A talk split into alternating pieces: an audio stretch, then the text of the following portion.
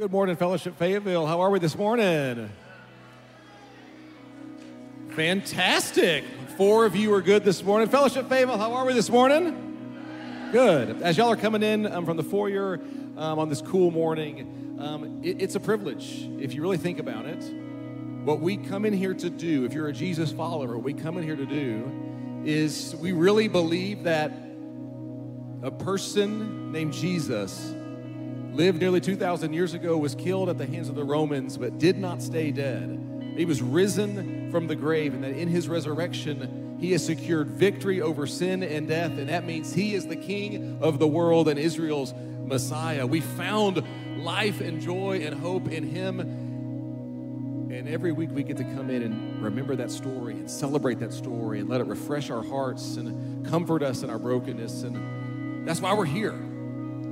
Now, if you're here this morning and, and uh, maybe you say you, you don't know that story or you're checking it out, or maybe you've got a lot of doubts about that story, you're just wondering, that's what we do when we come here. We, we sing because when we find something beautiful and lovely and compelling, oftentimes the first thing you know to do is just to sing. And this morning, something beautiful and awesome and compelling, it, it's offered to you. And so as, as you're here this morning, if you've got questions, and maybe you say, I don't know about this whole thing, um, lean in, lean in to the words that we're going to sing, to the scripture that we're going to read.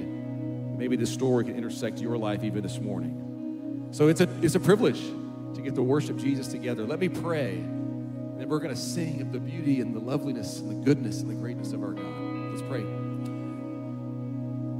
Well, Father, you alone are worthy of praise. In all of the hundreds and thousands of things that would clamor for glory and for us to celebrate, nothing compares, nothing compares to the empty tomb and what it means about God and salvation and rescue and grace and mercy. You are our King, Jesus, and we're here this morning to celebrate you. So, would you clear our minds, clear our hearts in order to do just that, to make you great? We found something beautiful we want to sing about this morning. We love you, Jesus. Pray this in your name as our King. Amen. Would y'all stand with us? Let's sing together.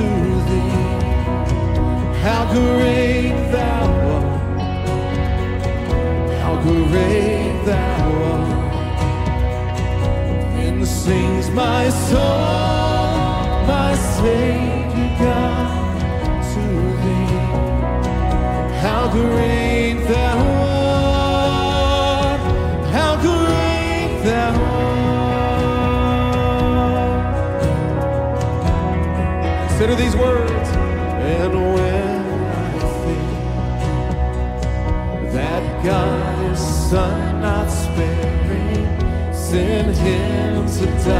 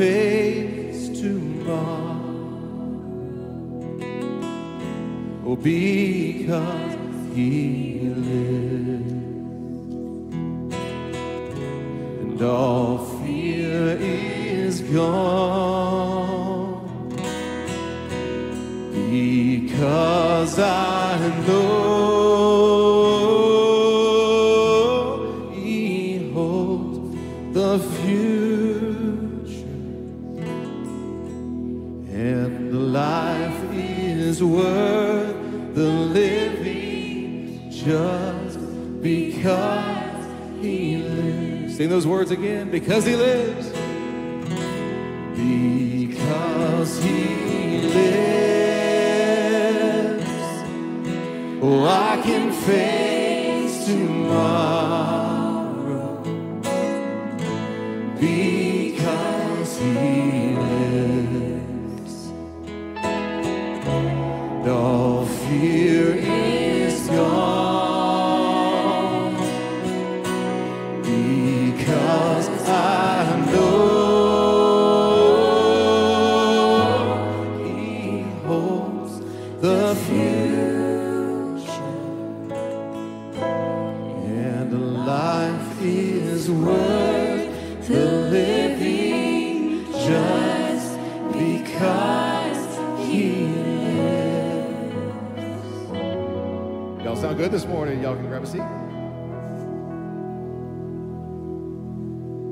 Well, good morning, fellowship. Welcome. We're so glad you're here to worship with us this morning. My name's Michael. This is Margot. We serve together on the community team, and we're so glad to be worshiping with y'all today. Well, hopefully, on the way in, you got a little flyer that's got some small group opportunities coming up in the spring and in the summer. If you missed that, you can grab one on your way out. We're really excited about those. But, Margot, there's one I know you're excited about that's not on the sheet. I am. It's called Spectra, and they're going to be tw- the April the 24th over here in FSM. And if you're an artist, or even if you just love art, come and join us and see what God has been telling the artists here at Fellowship. We would love you to join us, but you don't have to register for that one. But one thing we are going to ask you to register for that I'm really excited about is our picnics that are coming up. So, for the first time ever this year, we're going to have four regional picnics. You can kind of see it on the map up there, what area of town or the areas around Fayetteville you live in. Let me answer your first question. Yes, we're still doing parishes, but we're gathering the parishes together in these regions to have a picnic. It's going to be on May the 7th at 4 o'clock. Everyone's invited Feel free to invite your neighbors. If you have friends who don't have a church home or they're not in community, we'd love for them to come. But we do want you to register so we'll know how much food to get. So that's all that that QR code is for. We'd love to talk to you about the community booth as well. Uh, Margot, I know your team has been working hard on some incredible opportunities for our women. Yes, we had been trying to have a women's worship night, but we finally get to have it. It's May 1st, so ladies, get your calendars out. Mark May 1st, grab your girlfriend, grab your neighbor, grab your small group, make a whole night of it. Go to dinner and then come join us. May 1st, 7 o'clock at FSM. And we also, since it's summer, we will have women's Bible studies. We'll all of that is on your flyer. If you have any questions at all, please come talk to me, talk to them at the booth. But we would love to have you. And if you have a child, we want you to register now because there is childcare. And I want to tell a really quick story. Yes, please. Okay, so about six weeks ago, we had Emily and Zach come up here. They are global workers, and they told about a little bit about their life. Well, after they got married and graduated, all the people left. So they were a little bit lonely. I mean, look, we're a huge church. So they decided to join a small group and they decided they're going to make it a priority and be intentional. And they did. They went to Maggie and Ben's group. They've been friends for eight years. They've gone through the highs and the lows of life together. And Emily said it was life changing. I love that story. And I love both of those couples. But you know, life change, that's what we're all about at Fellowship. We want to see people's lives changed by the gospel, and there's no better picture of that than baptism, which we're going to get to celebrate right now.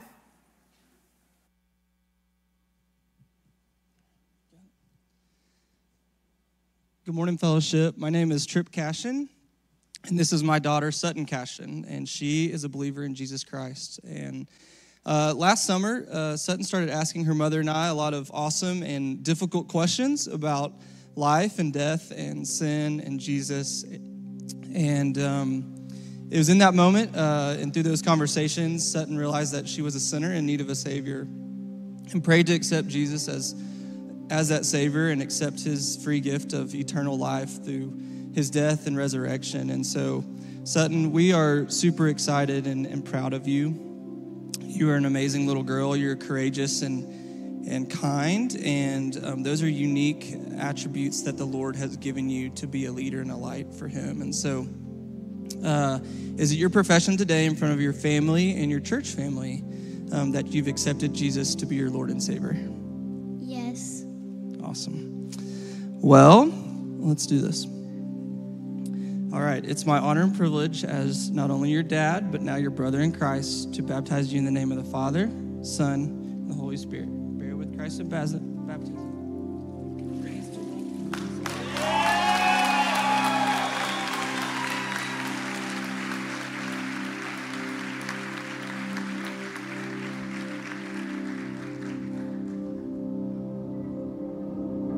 Well, that's awesome. Would y'all stand with us? So let's worship, continue to worship this morning.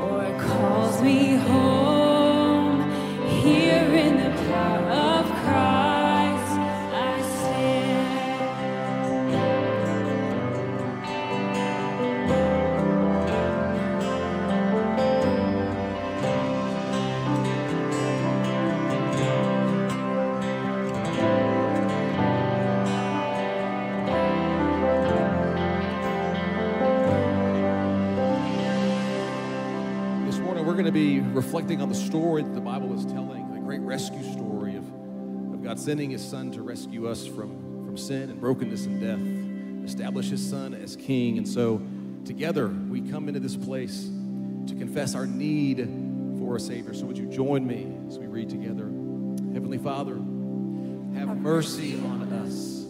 We have not loved you as you deserve. We have not loved our neighbor as ourselves. We have not obeyed you as we should. Lord, forgive us our sin. We are in need of a Savior. The story does not end there. If you're in Christ in this room this morning, if you've professed Him as King and as Savior, church, believe the good news. Jesus died for us. Jesus rose for us. Jesus intercedes for us. In Him we are a new creation. In Him have forgiveness of sin. In Him we have a Savior. To God be the glory forever and ever.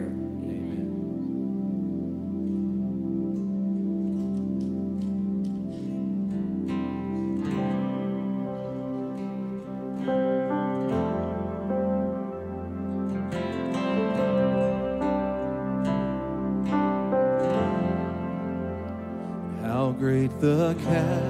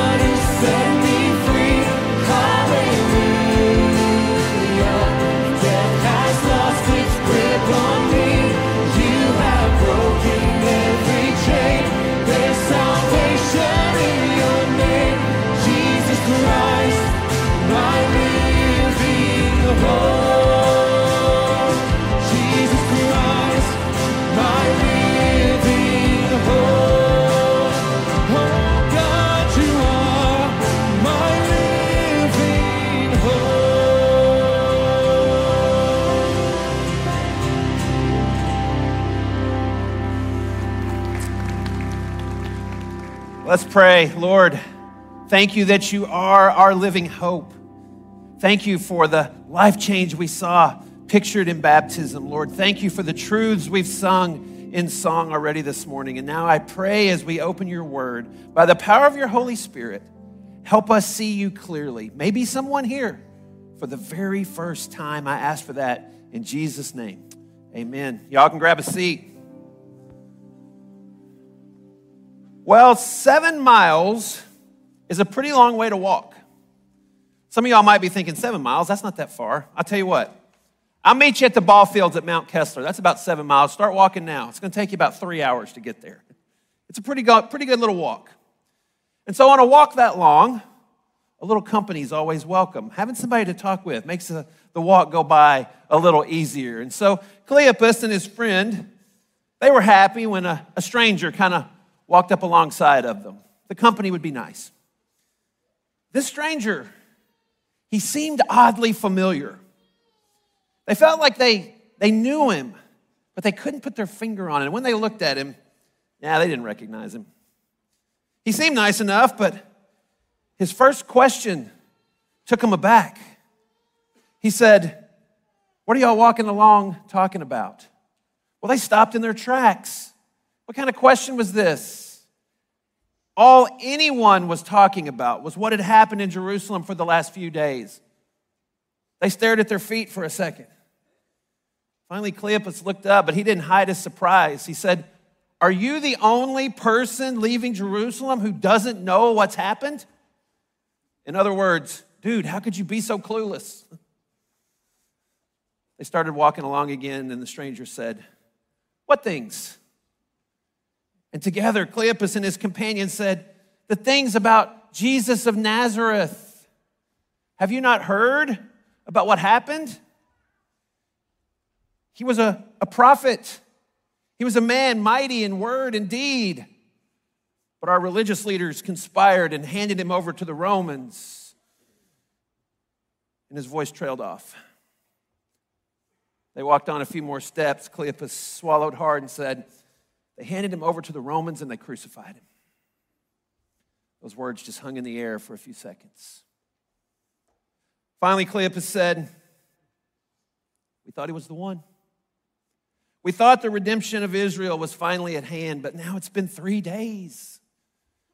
His companion piped up. He said, You know, this morning some of our women went to the tomb and they didn't find his body there. And then, and then some of the guys from our group, they went to the tomb as well, and and no one's seen him. These two travelers were obviously confused and depressed. Nothing made sense for them. And what the stranger said next was a little bit of a shock. Rather than offering words of consolation or at least commiseration, he delivered a rebuke. He said, Oh, foolish ones, how slow you are to believe the words of the prophets. Cleopas felt his face flush. Me, slow to believe? Oh, no, my friend, he thought to himself. I do believe, and that's what makes all of this so difficult. But before he could say anything, the stranger continued. He said, Didn't the Messiah have to suffer these things and then enter into his glory? And then, beginning with the books of Moses, the oldest and most sacred part of their Bible, he began to explain. At first, Cleopas was frustrated, but then he became intrigued. And the more this man talked, the more sense it made. On they walked, and this teacher showed them, not just from the books of Moses, but from the other parts of the Tanakh, their Hebrew Bible, what we call the Old Testament, from the prophets, from the writings. He showed them that everything had happened just as it had been predicted. On and on they walked, their pace quickening as they got more excited. And before they knew it, they were home. They were standing outside their house. They didn't want this lesson to end. But the stranger said he, he had to be moving on, you know, miles to go and all that. And Cleopas, his friend, blurted out, No, no. I mean, please. Stay, come in. We have food. You can stay with us. And so the stranger relented and they went in. And After they washed up, they sat down at the table. Now, normally Cleopas would have said the blessing. I mean, it was his home, but he deferred. This guy was obviously some kind of rabbi. He had never heard anybody teach the Bible the way he did. So he said, Hey, would you offer the blessing? The stranger smiled and picked up a piece of bread and held it up. He said, Father, Cleopas raised an eyebrow, an unusual way to address Yahweh, the creator of the universe. Father, bless this bread and bless these friends of mine, he said. And then he broke the bread. And in the moment that he broke the bread, it all became clear. They realized this was no ordinary rabbi, this was Jesus. The crucified one was sitting at their table. They looked at each other in astonishment. When they looked back, they saw an empty chair. As quickly as he had revealed himself, he was gone. Tears filled their eyes. Cleopas said, Didn't our hearts burn within us as he explained things? Well, they ate their meal as quickly as they could, put their sandals back on, and headed straight back to Jerusalem, seven more miles in the opposite direction. This news was too big to keep to themselves. As they walked, they rehashed all the things that he had said. What did he point to in Isaiah? What was the psalm he shared with us that just came so alive? And when they got back to Jerusalem, they found the leaders of their group, well, the 11 who were still with them anyway. And they could barely get in a word edgewise. They wanted to share their news, but everyone was already buzzing. It seemed Simon Peter had also seen Jesus, and Jesus was alive. That was the evening of the first Easter. And for Peter and Cleopas and every believer who's come ever since, the resurrection had changed everything. And that's what we're going to spend the next six weeks talking about as we continue in our teaching series called Risen. We're going to spend the next six weeks really thinking about what the resurrection means and why it matters. And so I'm going to ask the booth to go ahead and advance my slide. My clicker doesn't seem to be responding for me. There we go. Like I said, Risen, the name of our series. And so, as we kick off this series, I want to remind you about a couple of resources that we have available to us. We have sermon notes, which is our podcast that we do every week where we take a little deeper dive into some of these passages, but we also have that's not the slide that was supposed to be up there, is it? Man, we're off to a good start this morning. We also have on the website, let's just get it out of our system. Those of you watching on the live stream, don't you wish you were here? We also have discussion guides that are available for you that you can uh, access to have uh, use in your community group, to use in your discipleship groups, just to take a little deeper dive on some of these texts. And I want y'all to know these texts are amazing. And I can't wait for us to engage in them together. And so let's do just that right now. If you've got your Bibles, go ahead and turn to Luke chapter 24. We're actually going to pick up right where Clark left off last week in Luke chapter 24. Now, I've said in here before, we're not allowed to have a favorite gospel, right? That's like having a favorite kid. But mine's Luke. And we're going to look at how Luke continues the story. Luke's telling of the resurrection is full of mystery and irony. If you were here last week, what Clark shared, Luke just gives hints in those first 12 verses. The tomb's empty. The angels make an announcement. Peter looks in and, and wonders at what's happened. But as of verse 12, still no Jesus. Verse 13, we meet these travelers. And Luke tells the story so masterfully. He tells us right off the bat that the man who walks up to them is Jesus. Jesus! Talk about burying the lead. The last time we saw Jesus, Joseph of Arimathea was taking him down off the cross, putting his dead body in a tomb. And now here he is just walking down the road. Luke says simply, Jesus himself came up and walked along with them. But he's hiding his identity. Somehow, it says they're kept from recognizing him. And that's what I want us to consider this morning as sort of a guide for this passage as we walk through it. I want us to consider the lenses. See, they can't see Jesus in the beginning because they're looking through the wrong lens. And what, what we're going to see is that Jesus corrects their vision, He gives them the right lens. And as you heard, as I told the story just a moment ago, at the end of the story, they see clearly, maybe for the first time in their lives. So you've heard Jesus called the great physician. How about the great optometrist? He's going to give them a corrective lens so that what's blurry for them is going to become crystal clear. So let's start with this question Why were they prohibited or held back from seeing him? They were obviously some of his earliest followers, right? They believed that he was a prophet, that he was the one who was going to redeem Israel. And we saw at the end of the story, the apostles all knew them. So, why didn't they recognize the very man they had been following? Well, I think Jesus prevented them from recognizing him because he wanted to show them. And through Luke's retelling, show all of us they were just looking at it all wrong. See, we saw right away in the story that even though the angels had told them Jesus was alive, and even though they knew that Peter and the others had seen the empty tomb, they were downcast. They were failing to believe not just God's promises, but the evidence that was right in front of them. And then, second, look at their own words.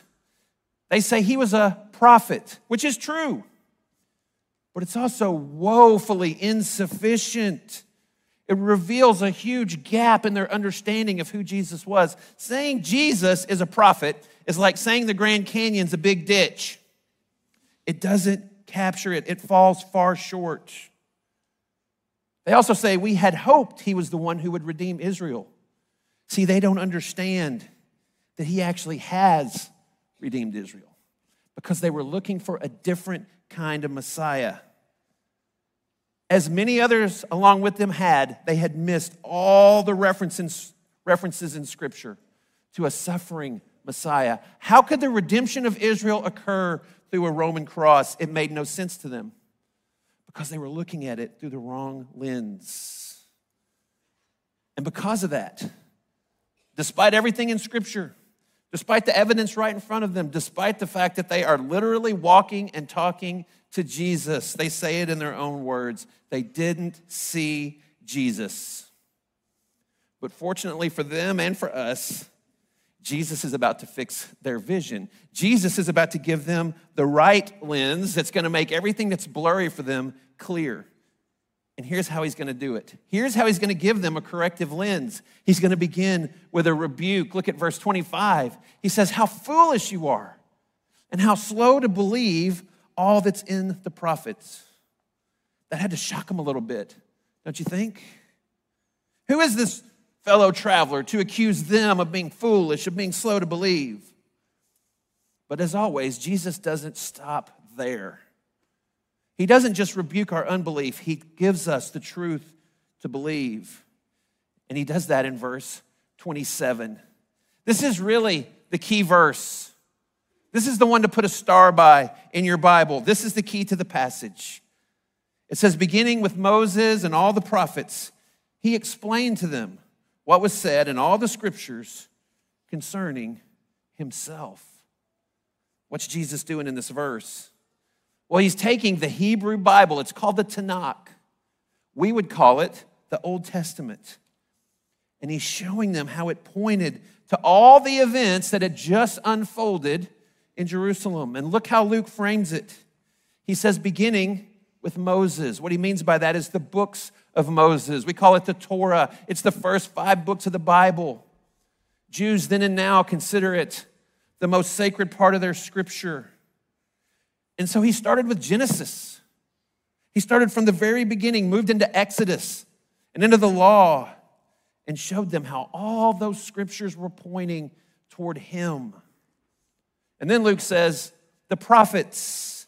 This is the second major division of the Tanakh the books of Moses, and then the prophets. Now, when we think of prophets, we think of Isaiah, Jeremiah. I hope after the last few months you think of Daniel, but in the Hebrew Bible, in the Tanakh, books that we consider history books are included in the prophets. So that means he was using the books of Samuel and Kings, those historical writings, along with Isaiah, Daniel, Ezekiel, Jeremiah, the 12, which is what we would call the minor prophets. He was showing them how all those predicted that the Messiah would suffer and die to enter into his glory. But notice that Luke includes one more phrase. He says, all the scriptures. And so that includes the third division of the Tanakh. It has three divisions the books of Moses, the prophets, and then what's called the writings. The writings includes Chronicles, Ezra, Nehemiah, but it also includes what we call the wisdom books. So Proverbs, Song of Solomon, Ecclesiastes, and maybe most importantly, Psalms. And so I want us to pause for just a moment and let this sink in. On Friday, Jesus had been arrested, put through a series of illegal sham trials. He had been beaten, spit upon, slapped, humiliated. He had been whipped to within an inch of his life. And then he had been nailed to a Roman cross where he hung for the better part of the day. He had had a spear thrust into his side. His body had been taken down, wrapped, and placed in a tomb with a stone that was sealed and guarded by Roman soldiers. That was Friday. Now it's Sunday afternoon. And what do we see?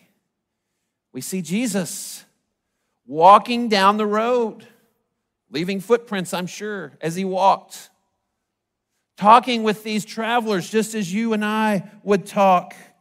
And we see him teaching, teaching from God's word, using the scripture to help them interpret everything that's just happened. And this actually isn't the only place in the Bible that Jesus does this. A little sneak peek of next week as we continue in our Risen series, he's going to do the exact same thing with the disciples. He's going to teach them. This time, Luke says, from Moses, the prophets, and the Psalms, a shorthanded way of saying the writings. He does the same thing with them, and it's not just in Luke. If we flipped over to the book of John in chapter 5, we see Jesus rebuking the religious leaders for studying the Tanakh, the Hebrew Bible, but failing to see him. He says bluntly in verse 46 Moses wrote about me. What Jesus is demonstrating is that the Hebrew scriptures prepare us to see that Jesus is the Messiah. Sometimes people wonder, sometimes even believers wonder, why do we need the Old Testament? Why should we still study the Old Testament? And Jesus is emphatically answering that question for us. It's because they speak about Him. So, yes, those Old Testament passages were written at a specific place in a specific time. Many of them are about events that were actually occurring. The Old Testament writers are interpreting those events through their understanding of Yahweh, the Creator God, as they're inspired by the Holy Spirit. But now we look back on those things from this side of the cross. We look at them and we see them point to Jesus again and again because the whole Old Testament we read in the shadow of the cross. We see how they're pointing ahead to a Messiah who would suffer and die, but importantly, rise again. And now we know will come again. And so we don't want to be modern versions of Cleopas and his friend, looking at all this, trudging through life, looking through the wrong lens because the Bible makes it abundantly clear. One of my favorite Bible scholars, he was also one of the best teachers I had in seminary, he gives us a great quote on this. He said, These events in Luke 24, they're no surprise in God's plan, but should be believed. God's word and work come together to show his vindication of Jesus. And when we see this, maybe for the first time, we see clearly at last. What once was fuzzy and confusing becomes crystal clear when we look at our Bible through the right lens and see Jesus. You heard it in the story when they sat down to their meal, when Jesus blessed the bread and broke it, just as he had done at the feeding of the 5,000, just as he had done just a few nights earlier at the Lord's Supper. Their eyes were opened. They finally saw Jesus for who he really was, the risen Lord. And then just that quickly, he was gone from their sight because he had done what he had set out to do. He had opened their eyes to see him. And he did it through the scriptures. Weren't our hearts burning within us? They said to each other. And what do they do in response to this revelation? They go and tell. This news is way too big to keep to themselves. They head straight back to Jerusalem, seven more miles. These two people got in a half marathon before the day was over because they wanted to tell everybody He's alive. Jesus is alive. So, for the purposes of our Risen series, what does the resurrection mean? Well, let's go back to Dr. Bock one more time. He says, in short, the resurrection means that humans can have their proper place with God. All that's needed is to believe what God has promised. That quote is the heart of this risen teaching series. See, I think we have a tendency to treat Easter a little bit like we treat our Easter baskets. I bet most of you have put your Easter baskets up by now. They're, they're back in storage. The fake green plastic grass is back in the Ziploc. The plastic eggs, the ones that survived anyway, they're put away. The only thing you have left from Easter is the black jelly beans, and you'll throw those away this week. I think sometimes we kind of do that with Easter itself. Oh, we love the resurrection. We believe in the resurrection. We celebrate the resurrection for one big day. So this year, I'm inviting you. Let's stay there. Let's marinate in the resurrection. Let's spend the next six weeks really considering it. And let's believe the scripture. As Dr. Bock says, let's believe what God has promised. Let's believe that Jesus fulfilled all the Old Testament expectations. Let's believe that he really did live a perfect life. He really did die a substitutionary death for us. He really did physically rise from the dead. He really did ascend to the right hand of the Father, and he really is coming back.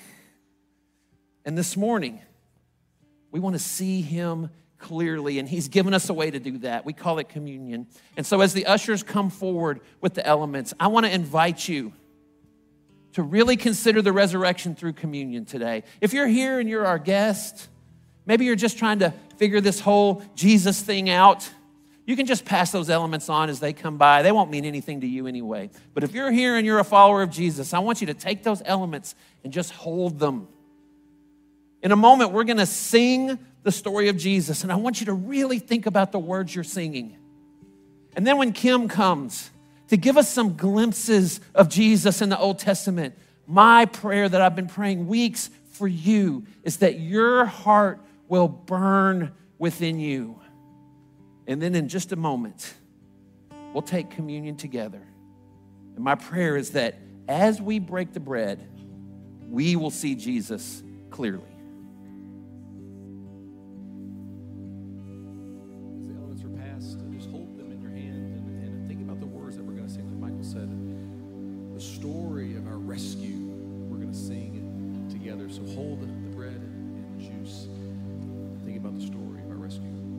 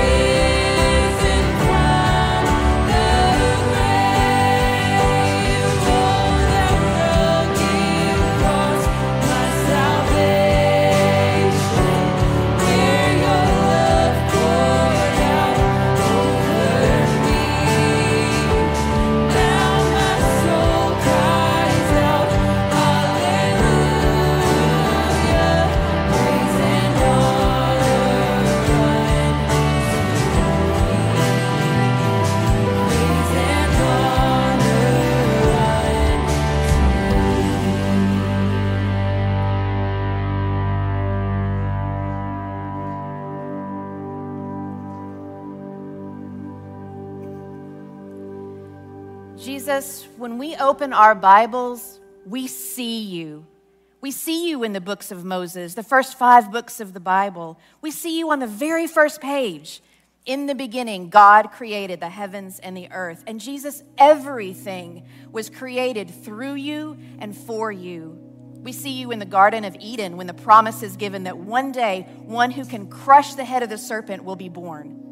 We see you in the promise given to Abraham that through his family, God would bless the whole world. Then we see you on Mount Moriah when that child of promise is to be sacrificed by a loving father, only to be spared by a substitutionary lamb. We see you in Jacob's dream, a stairway that connects heaven and earth. And we see you again wrestling with Jacob for a promise, a blessing, a new name. We see you, Jesus, as Moses stands between the Creator God and his sinful people, interceding as God parts the Red Sea to lead his people to salvation. And we see you in the promise of another, one like Moses, who will have the very words of God in his mouth. We see you in the Passover, the blood of the Lamb protecting God's people from death. We see you in the guiding pillar of cloud and fire, always with your people, always showing them the way. Jesus, we see you in the wilderness, the manna from heaven, the sustaining bread. We see you in the bronze serpent who's lifted up so that those who look upon it may be healed. We see you in the rock that was struck so that life giving water might flow from it. We see you in the tabernacle and the temple, the meeting place of God and man, set apart and holy, yet in the midst of the people. Yes, Jesus, we see you in the books of Moses. And we see you in the prophets. We see you in the promise of David that one of his descendants would always sit on the throne of Israel. We see you in Isaiah as one despised and rejected, the one pierced for our transgressions, crushed for our iniquities. We see you in Daniel as the Son of Man, coming on the clouds from heaven, given an everlasting kingdom. We see you in Jeremiah, bringing in a new covenant of forgiveness and knowledge of God. We see you in Zechariah as the branch of David, both priest and king, coming on the foal of a donkey. And we see you in Joel as the gracious Redeemer and giver of the Holy Spirit. Jesus, in the prophets, we see you. We see you in the wisdom books. We see you, Jesus, as the very wisdom of God.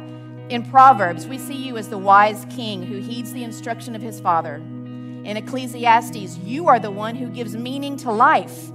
In the Song of Solomon, we see you in the groom who lovingly prepares his bride for a great wedding feast. And in psalm after psalm, we see you. We see Yahweh inviting you to sit at his right hand, giving you the scepter of a ruler, making you priest forever. We see you consumed with zeal for the house of the Lord. We see you, Jesus, as your hands and feet are pierced. We hear as you cry out, My God, my God, why have you forsaken me? And we see you, Jesus, in the same psalm, enthroned as the Holy One. We see you, Lord Jesus, in the books of Moses. We see you in the prophets. We see you in the books of wisdom. We see you in the Psalms. And when we see you on the pages of Scripture, our hearts burn within us. We search the Scriptures because they speak of you. We see you. We love you and we worship you. The Apostle Paul said, As long as you eat this bread and drink this cup, you proclaim his death until he comes. Would you stand? As we take communion together, we remember his sacrifice, but we also celebrate his resurrection. We remember his death, even as we look forward to his coming because we know he is very much alive. On the night before he was crucified, Jesus took the bread, and after he had blessed it, he broke it, and he said, This is my body given for you. Do this in remembrance of him.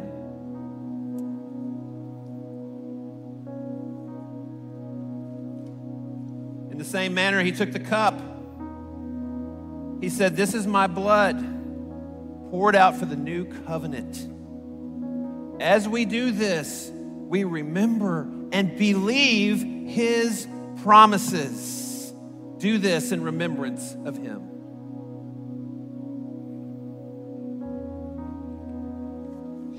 reflecting on the promises in the Old Testament, Paul, the Apostle Paul in the New Testament, 2 Corinthians, he says, in Jesus, the promises of God, they find their yes and they find their amen. It just means they're truth, they're true in Him. So, would you, would you sing these words with us, remembering that in Him, those promises are yes, they are amen. We can sing it together.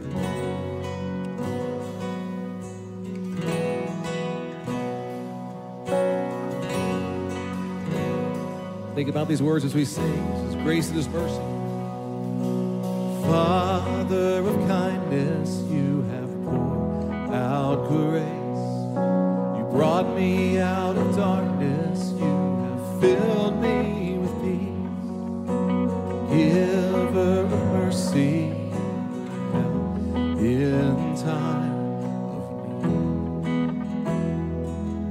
Lord, I can't help but sing. Sing it out. Faithful